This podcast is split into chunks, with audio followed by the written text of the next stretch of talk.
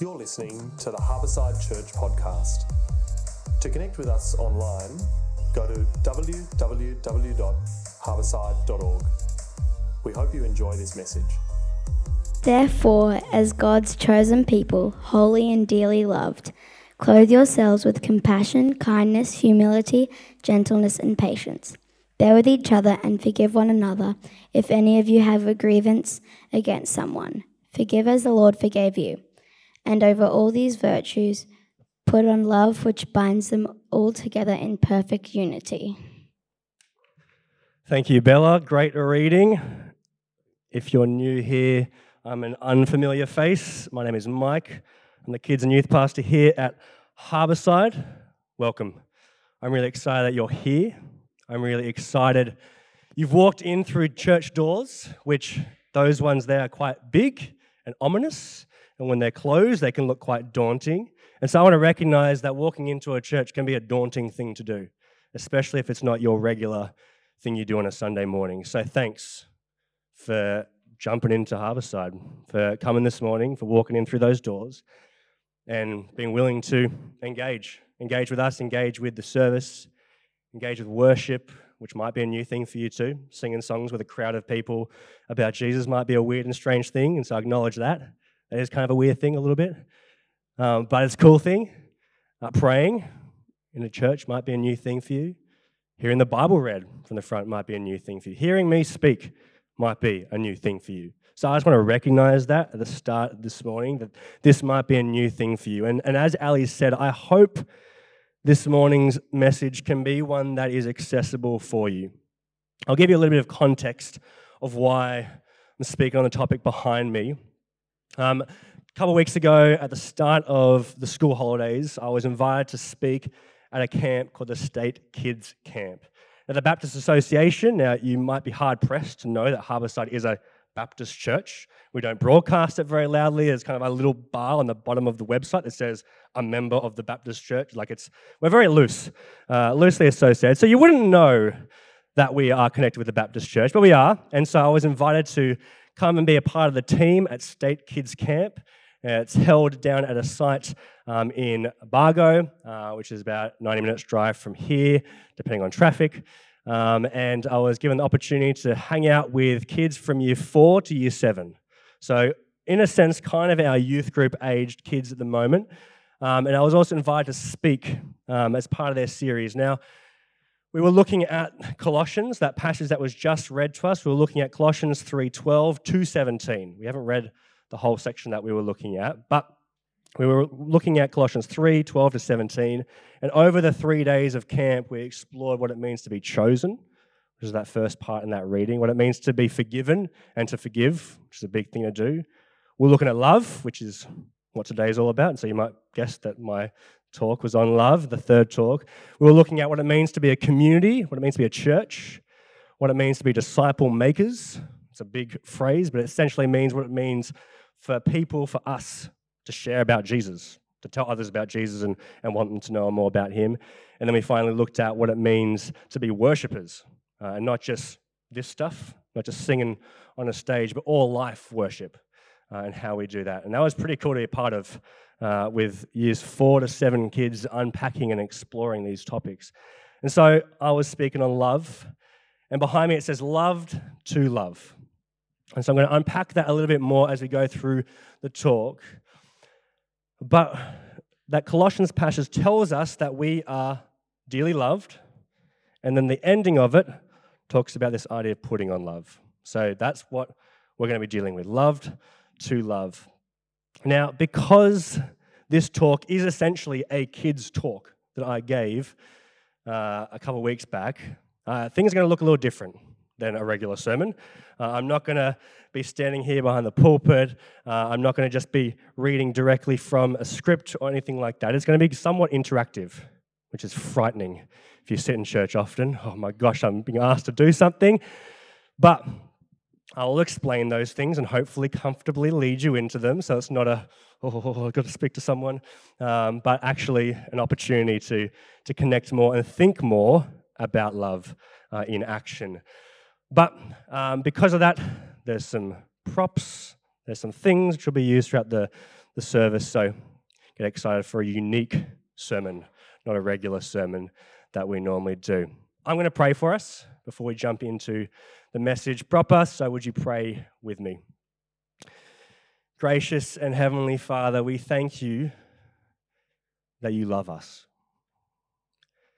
We thank you that you seek us out and you want to lavish us and pour over us your love.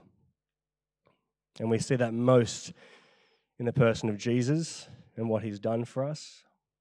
And so, Father, I pray that as we explore this idea of what it means to be loved and then in return to show love, help us to understand what that looks like for each of us individually, personally, on a micro level, but also help us to understand what that means for us as a community, as a church. How we can be loved and show love as Harbourside. I pray you would help me to speak clearly and speak your word truthfully and faithfully. And I commit all these things to you in the powerful name of Jesus. Amen. So, are you with me? You reckon we can do? I think we can do this. I mean, you're older than the group of kids I was talking to a couple weeks back, so they listened pretty well. So I'm going to test you against them and see if you guys listen just as closely. So, this morning we're going to look at three things the importance of love, put on love, which I know is grammatically an incorrect sentence there, but just bear with me. Put on love and how we love. Importance of love, put on love, how we love. Three things, nice and simple. Hopefully, remember them. Now, the question I launched into our talk um, at State Kids Camp was this Is love important to God? It seems almost like an unnecessary question. Is love important to God? Probably. I think so. Don't just take my word for it. We're going to jump into the Bible and see what the Bible says about love. But first, because there's some hands on that slide, I asked the kids, hey, put your hand up if you think love is important to God. So I'm going to ask you, put your hand up if you think love is important to God. Okay. Fairly confident that love is important to God right? If we're reading the Bible, there's things that are popping up. We might have experienced God's love, and so it's like, yep, I believe that. I think love is important to God. But let's look at the Bible, right? The Bible is God's word to us, it's how He speaks to us, it's how He teaches us about love. And so let's not just take our collective word for it. We've thrown up our hands like, yeah, I think love's important to God. Let's see. Let's see what the Bible says. So, this first passage, Matthew 22, 36 to 39. Now, Jesus is speaking to a Pharisee, an expert in the law, and he's asked Jesus a question. As much as the way with Jesus in the New Testament, there are people asking him questions, often trying to get a dicey response for him so they can have a reason to get rid of him, right? And so, understandably, this teacher of the law is like, well, what is the greatest commandment, right? There are a bunch of laws in the Old Testament that we as Jews have to do. We're called to live by. Which one is the greatest? And Jesus replies, Love the Lord your God with all your heart, with all your soul, with all your mind. And I would suggest that means our entire being, which is pretty serious love. Love for God with our entire being. This is the first and greatest commandment. And the second is like it love your neighbor as yourself. Two commands, they kind of summarize if we're going to get to Exodus next term, and we're going to look at the Ten Commandments, which is exciting. And it, the Ten Commandments kind of break down into two key sections essentially to love God and to love others. And so Jesus essentially is saying we've got a list of commandments to do, like tons. Like David's just going to go through them word by word by word in Exodus, and we're just going to get just enjoy the, the commandments all the way through Exodus. No, it's not going to be that full on. But there are two key things that those commandments are broken into loving God, loving others. Love is important to God. The next passage, 1 Corinthians 13. If you have been to a wedding, the chances are this passage was read out. Right? 1 Corinthians 13, the entire chapter is about love. It's a beautiful passage, don't get me wrong, it's a great passage. We could probably broaden our horizons about what passages to read about at weddings, but this section particularly I love. Chapter 13, 4 to 7. Love is patient. Love is kind. It does not envy. It does not boast. It is not proud. It does not dishonor others. It is not self seeking. It is not easily angered. Keeps no record of wrongs. Love does not delight in evil, but rejoices with the truth. It always protects. It always trusts, always hopes, always perseveres. Love is all these things. It's patient. Real love is patient. I'll be the first to admit I'm often not very good at real love, then. I'm not, very patient sometimes. I'm also not very kind. I'm also a little bit envious, a little bit boastful, a bit proud. Sometimes I do dishonor others. And so, when Paul writes these words to the Corinthian church, he's saying, This is what love, this is what your lives should look like when you're showing love. This is what it should look like. Love is important to God. What about this one? Short and sweet, 1 John 4:11. Dear friends, since God loved us, we also ought to love one another. Kind of the whole purpose of today's talk. We have been loved, God has loved us, so we also ought to love one another. Love God, yep, but love one another, okay? So we've been loved by God. We show love in response to that love. If we've got an example of love to, sh- to show, then even easier. We see Jesus' love for us, we see God's love for us. That's how we show love to others. We'll get into that a little bit more. But the entire message of the Bible is kind of summed up in this classic verse. You might have heard it, heard it read countless times. You might even have memorized John 3:16. Sometimes it just gets like thrown out there randomly and you're like, what was that all about? But I think the entire message of this book, the Bible, is John 3:16. As we'll see in the story of Exodus over the next term, God loves his people. God loves his people and he wants to redeem them, he wants to rescue them, he wants to save them.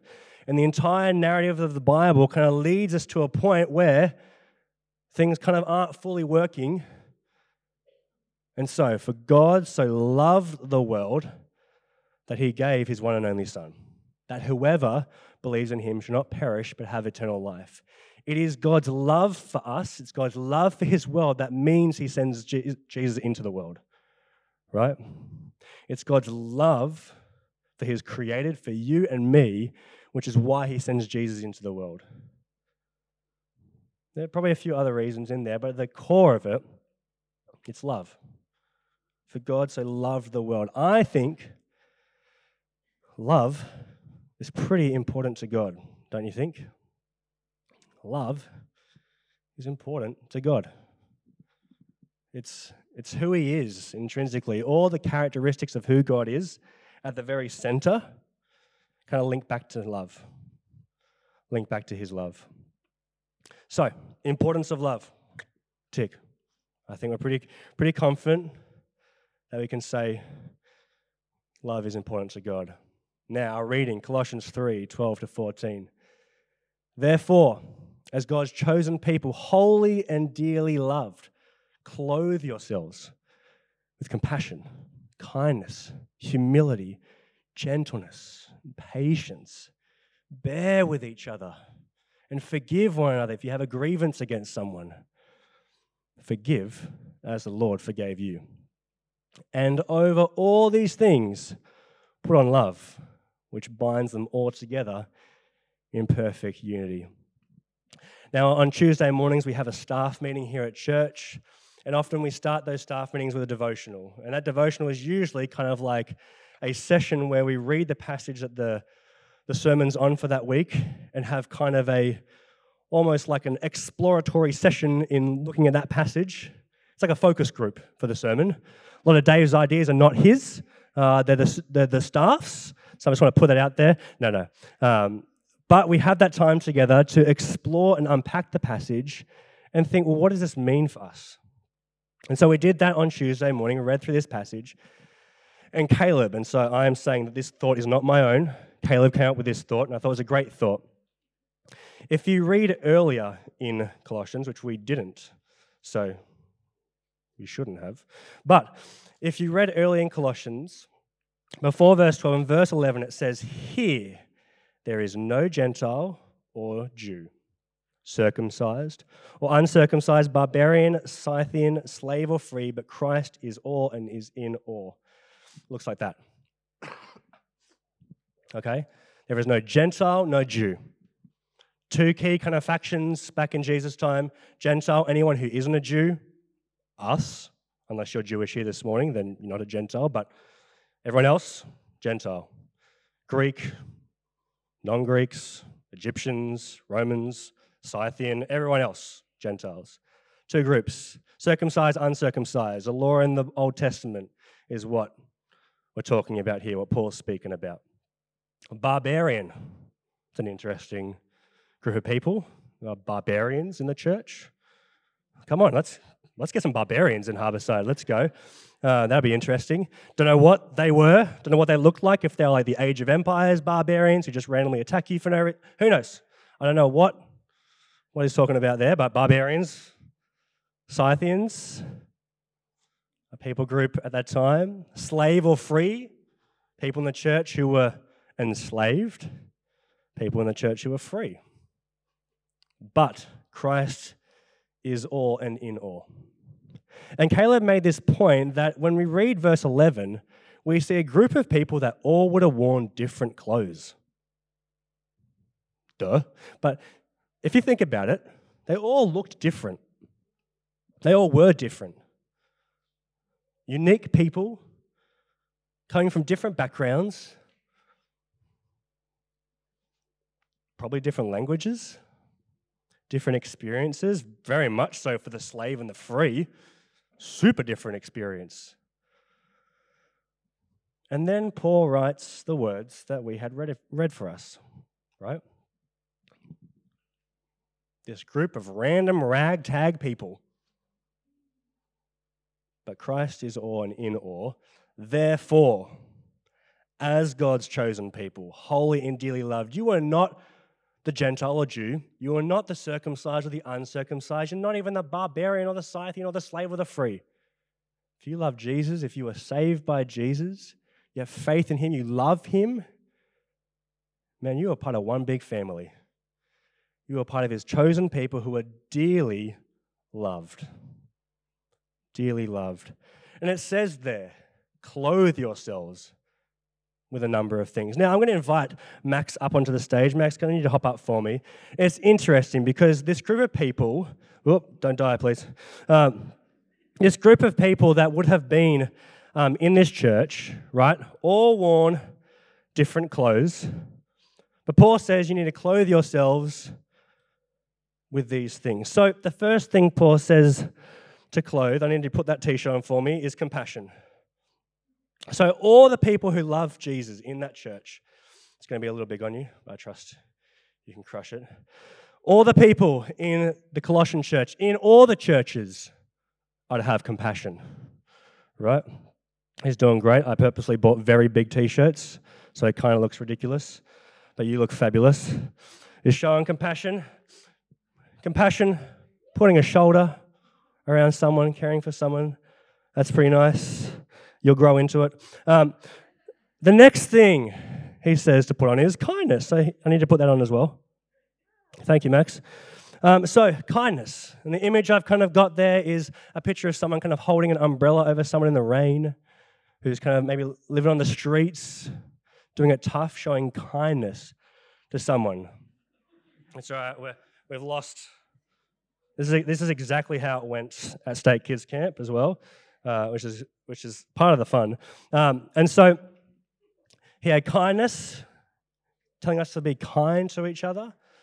That if we've been loved, do we need to find an arm? Jazz, do you want to help him out? I'll use my esteemed colleague, also wife, um, to help out. Um, so, kindness we've got to put on. Caring for someone in need, showing kindness to people. And then he said, Put on humility, which and I've got there someone kneeling. And, and a posture of someone kneeling, when you're like this, is someone who isn't in power. Like if you think of someone in power, like a, a, the only time we've seen the king of England kneel down was to kind of get ready to be coronated, to be lifted up in power, right? So for a very brief moment, King Charles was kind of humble before, before Jesus, before God, before his people. I am going to be your leader, and I'm humbling myself. And so I've got someone kneeling. That's a, that's a bit of a bigger shirt on there for you. Beautiful. And so Paul says you need to have humility. Then he also says you need to be gentle with one another. There's another one for you. Beautiful. Gentleness, right? The, the image I've put on the shirt is kind of like a gentle touch on a hand. I imagine you've probably showed gentleness to someone before. And so Paul is saying to this church if you are united, if you're connected, if you have all these things in common, then you put on gentleness with each other. Not just with each other, with everyone. Fabulous. Very good. And then finally, the last thing, kind of, Paul says to clothe yourselves with is patience. I got one more for you. Here you go. Yep, one more. Pop it on. Because the Bible tells you to put to clothe them. So, patience. If you're a connect, if you're a church who's chosen and dearly loved, connected, fabulous. You're probably getting a bit warm. You're going to get very warm in a second. Um, right? Patience. Called to have patience with one another. I mean, the next line in that passage, bear with each other, is kind of patience. If you can bear with each other when stuff is going wrong, and kind of be like, you know what, Max, you're really annoying me right now, but I'm going to bear with you and I'm going to forgive you and have patience with each other. That's kind of what bearing with each other looks like. It involves patience, it involves forgiveness, as the passage tells us, but it involves patience. And then, if we kind of skip a few passages, uh, skip a few verses, lines there, what does it say? And over all these virtues, put on love, which binds them all together in perfect unity. So, over all these things, he put on love. It's the last thing you've got to wear, my man, and it's going to look fabulous. So here you go, Jazz. You want to help Max out? Max is just like, I'm done. Like, I'm too hot. It's all right. It's all right. You'll be able to take it off very soon. He'll grow into that one too.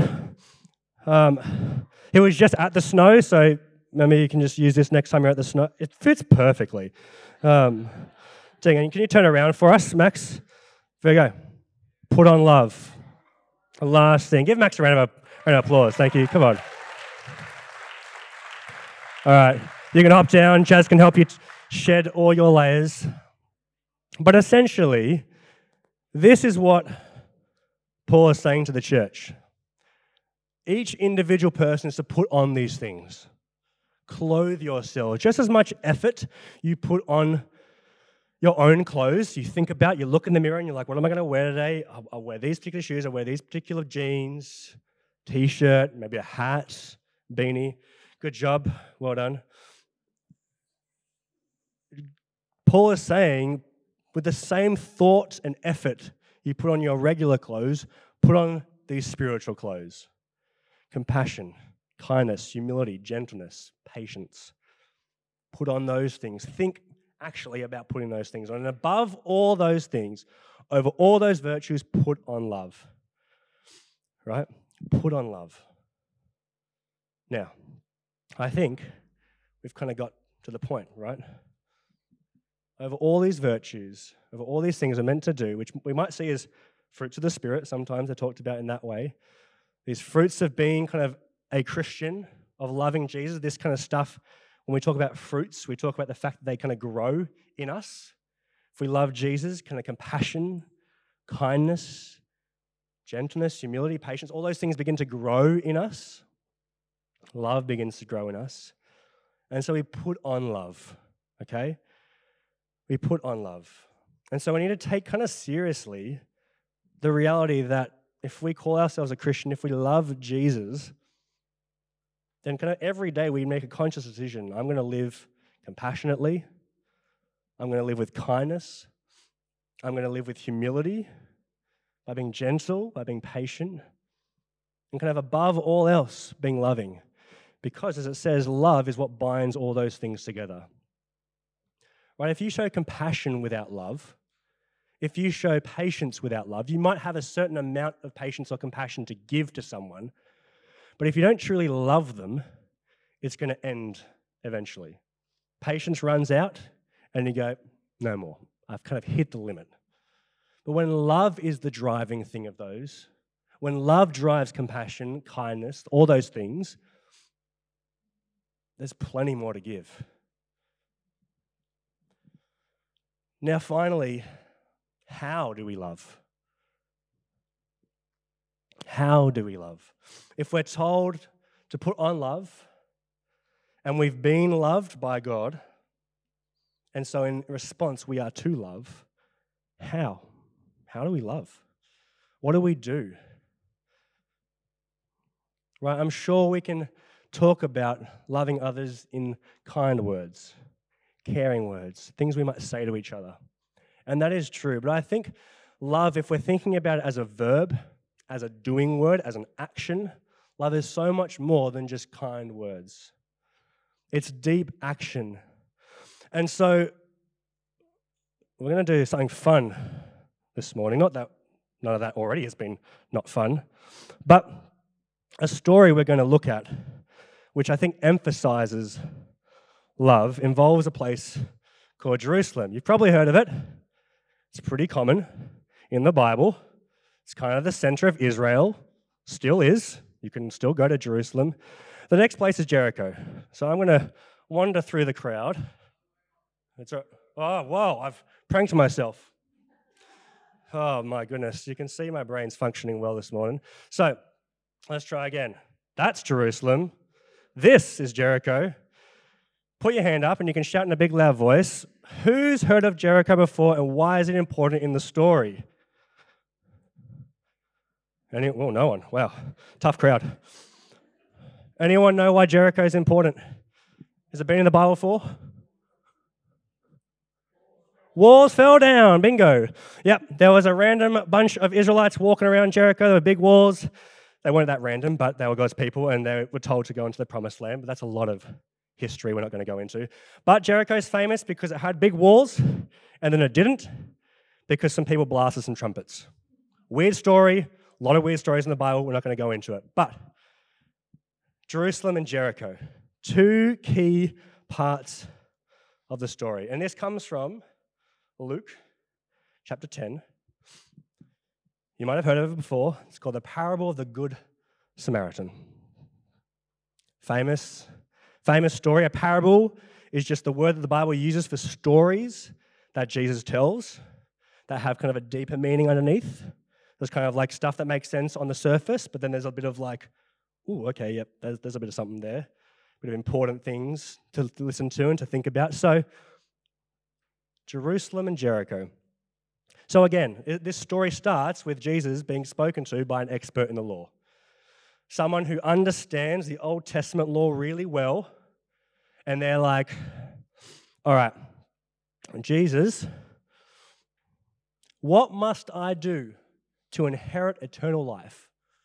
Decent question, fair question, right? What do I do to inherit eternal life? Maybe a question you've asked. What do I need to do? What do I do? Well, Jesus responds, kind of cryptically, as he often does. Well, what's written in the law? How do you read it? Kind of throws the question back on the, on the lawyer. How do you read it? And he's like, mm, okay, well, love the Lord your God with all your heart and with all your soul and with all your strength and with all your mind. That sounds familiar, doesn't it? Bingo, big tick. Love God. And then he says, you also got to love your neighbor as yourself. Big tick over here. And Jesus like, yeah, you've answered correctly. Do this and you will live right? The expert in the law has this kind of spicy question What can I do to inherit eternal life? And he's like, Well, how do you read the law? And he's like, Love God, love others. He's like, Yep, you're right. Off you go. Go and do it. Now, the expert in the law, the lawyer, is like, just doesn't really kind of scratch my itch. Right? It, it doesn't, I kind of still got more to ask here. And so it says in verse 29, but he wanted to justify himself. He's like, well, all right, okay, yeah, I know. Love God, love my neighbor. He says, who is my neighbor? Who do I have to love? Are there people I can specifically show love to? And, and, and, a category of those who get to be loved by me and those who don't get to be loved by me? And so Jesus is like, all right, strap yourself in. Here's a story. A man was going down from Jerusalem, the main city in Israel, to Jericho. He was walking the journey. And as he made his way from Jerusalem to Jericho, sorry, chair, he was beaten and attacked by robbers. Okay? Making his way this journey to Jericho, he's beaten and attacked by robbers, left for dead, stripped of his clothes, hurt, wounded, lying there on the road, left, abandoned. And now a priest was walking the same route. He's wandering. Don't know why. Jesus just says there's a priest walking from Jerusalem to Jericho, and he looks down and he notices the man. And he's like, nah, I'm not going to get involved with that. I'm not going to get, get unclean by that. I'm out. No thanks. Uninterested. So the priest just leaves him there, sees this man beaten, bloodied, kind of dying, and is like, too much. Too much involvement, too much cost. No thanks. The next person that goes is a Levite. Very similar. I'll, I'll very briefly explain what the connection is. But the Levites were the tribe of Israel. Israel in the Old Testament split into 12 tribes. The Levites are one of those tribes, and their role was to be the priests of Israel. So the Levite is connected with that first character, okay? Priest, kind of the, the, the head honcho, a Levite would probably be a supporter of the priest in the temple, serving, working in that capacity. And so a Levite walks the same route, Jerusalem to Jericho. And he's walking, he's walking, and he sees the man. And he looks down at him. He sees the wounds. He sees this man's injury. He sees the blood, the mess, maybe the agony. I don't imagine this man's silent. He's not just lying there like peacefully wounded. This dude's probably crying out in pain. And the Levite's like, no, too much. Too much to get involved with, too much cost to pay. I'm not interested. I don't want to enter into that mess that grossness, to become unclean, right? In those days, if you were connecting with, if you connected with someone who was unclean, beaten, bloodied, all that sort of stuff, you were ceremonially unclean. And so, what that means is that you couldn't engage in temple practices and worship. You probably couldn't walk in through church, right? If you're unclean, you're not in here right? Until you can make yourself clean again. A sacrifice of a certain kind would help you do that. And so the priest and the Levite are like, nah, my work, my identity, my priestly nature as a Levite, as a priest, is more important than dealing with this bloke. No thanks. And so, again, two people see this man's pain, suffering, and just walk on by the last person in the story that Jesus says. And as a, as a little tidbit on the side, if you ever see a but in the Bible, and not but, but B U T, but in the Bible, something important is coming next. Okay? Something important is coming next.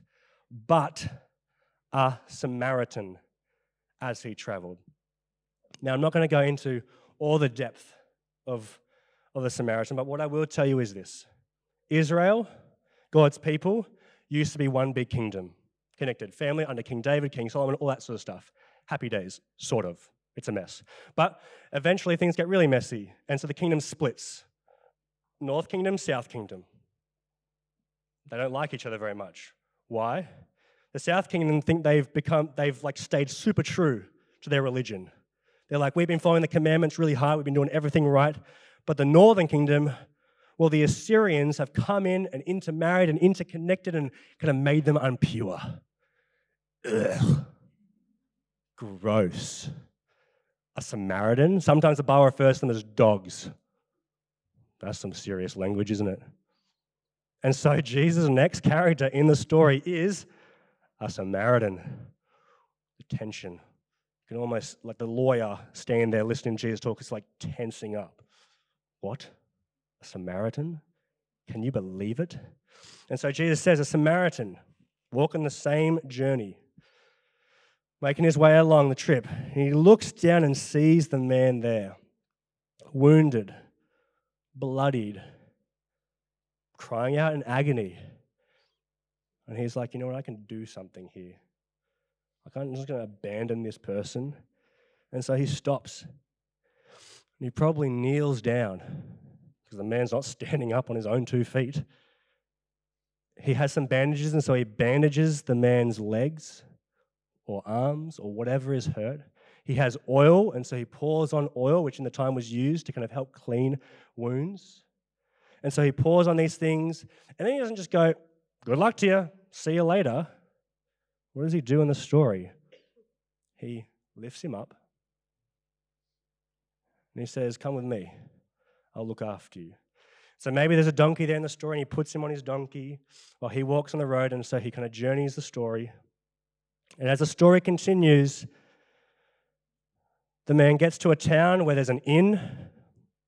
The Samaritan gets to this town where there's an inn, and he says to the innkeeper, he says, Hey, I've got this guy here. I don't even know who he is, but he is in deep need of help.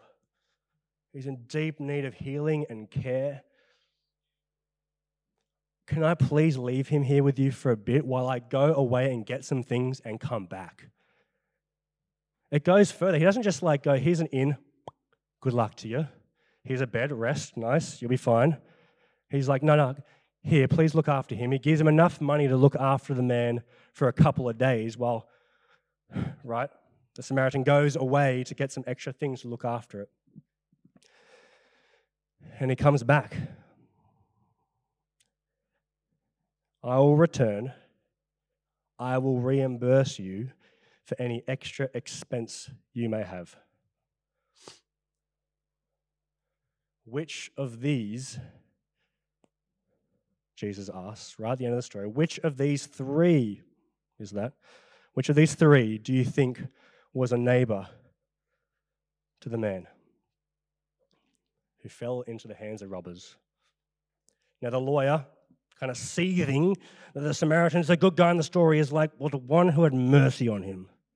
He doesn't even say Samaritan, right? That kind of shows you how deeply rooted this hate was.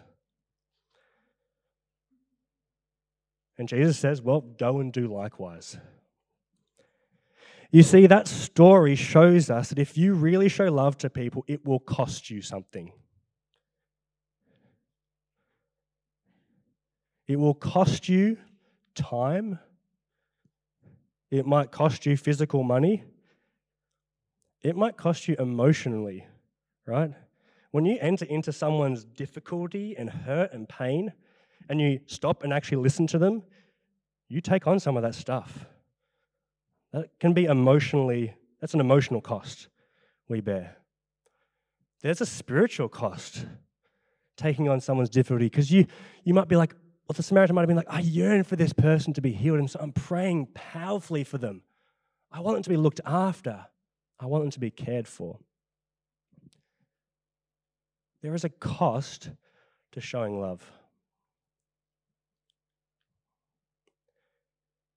And I think the thing we need to remember is if we've been loved to show love, the way God showed love to us and has loved us is because he was willing to pay the cost, wasn't he? For God so loved the world that he gave his one and only Son. He paid with his one and only Son. God's love wasn't this kind of like airy fairy idea of like, I love you, I care for you. It's like, no, my only son is going to the cross for you because you can't pay the price. I can, he can. And so the love that God shows us is Jesus. And that's the cost that God was willing to pay. So there's going to be a cost for you if you show love. Okay? That needs to sink in because if you don't recognize that, we're never going to bother to show real deep love to people because we're like, I don't want to pay the cost. It's too much. The priest and Levite didn't. No thanks. The cost is great at times on us. But I think it's worth paying. Don't you? If, if God has loved us so much, holy, dearly loved, put on love, show love, speak kind words, caring words, loving words. 100%. No doubt the Samaritan spoke kind and loving words. But he didn't just be like, thoughts and prayers. Kept walking. What is thoughts and prayers? Thoughts and prayers? Like, yeah, you can think about being loving. Great. But he didn't just do that. He was like, let me get down in the mess and the filth and the grossness with you and love you.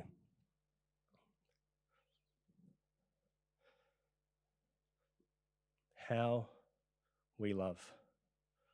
Tick. And so the final question I want to leave you is this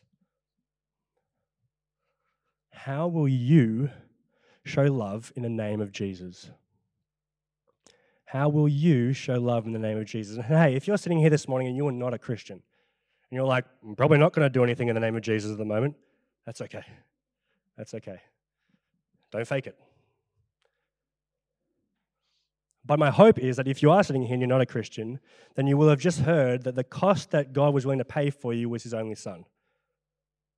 God loves you. God was willing to send his own son into the world to die for you. You are loved. If you're a Christian here sitting this morning, you love Jesus this morning, then the call to you is how will you show love in the name of Jesus? So, here's where some audience participation slash group work happens. At State Kids Camp, we often finished the session with some small group time. We'd have the talk, have a lot of stuff said, and then I'd be like, all right, gather together in your small groups. We're going to talk about how we do this. Because sitting here, you might be thinking about all this stuff and like, great, cool. Walk out that door, maybe grab a coffee, talk to a few people. Monday morning comes, you're at the desk, you're at the whatever, guitar, I don't know what's happening for your work week. And it's like, wait, what was that thing I was meant to do again? What did Mike say on Sunday? Pfft, whatever, I missed it, I've lost it. No, I want you to think seriously about this this morning. And so I'm going to invite you to gather with two, three, four people in your rows. Turn around if you need to. I, I wouldn't kind of like re refurniture the entire room and like make little circles and stuff. That'd be a bit messy, but it'd take a while. But with the people in your aisle or just next to you, kind of turn around in groups of three and four or five. I'll be lenient. I want you to answer this question if you don't feel comfortable sharing your small group, that is okay. Don't share. Just say, hey, still thinking about it. Still praying about it. And then after you've done that, after you've spent some time chatting, if you are, one person pray for the group and say, Father, please help us to actually show this sort of love this week. Okay? You got like five minutes. So that's that's that's tight. So keep your, keep your convo short, but over to you guys. Gracious and Heavenly Father, thank you that you had such great love for the world that you sent your Son into it. Your Son who lived, breathed, spoke about crazy things like the kingdom of heaven, did crazy stuff like making lots of bread out of very little bread, raising people back to life, and then walked to the cross and died on the cross to pay the price for all of us. Thank you that your love for us was so great that the cost of your own son was not too dear a price to pay. And so I pray for each one of us that as we reflect on that love that we've been shown, that you might show us how we love in response. Help us to, to look at the cost of showing love and not be deterred, to not turn away and say that's too high a price to pay. Father, help us to enter into those moments this week, whatever it is we've spoken about, whatever it is we've been reflecting on. Father, help us by your Spirit to show that love this week. And not just this week, not just next week, not just the next month, but for the rest of our lives. I pray this in the powerful name of Jesus. Amen.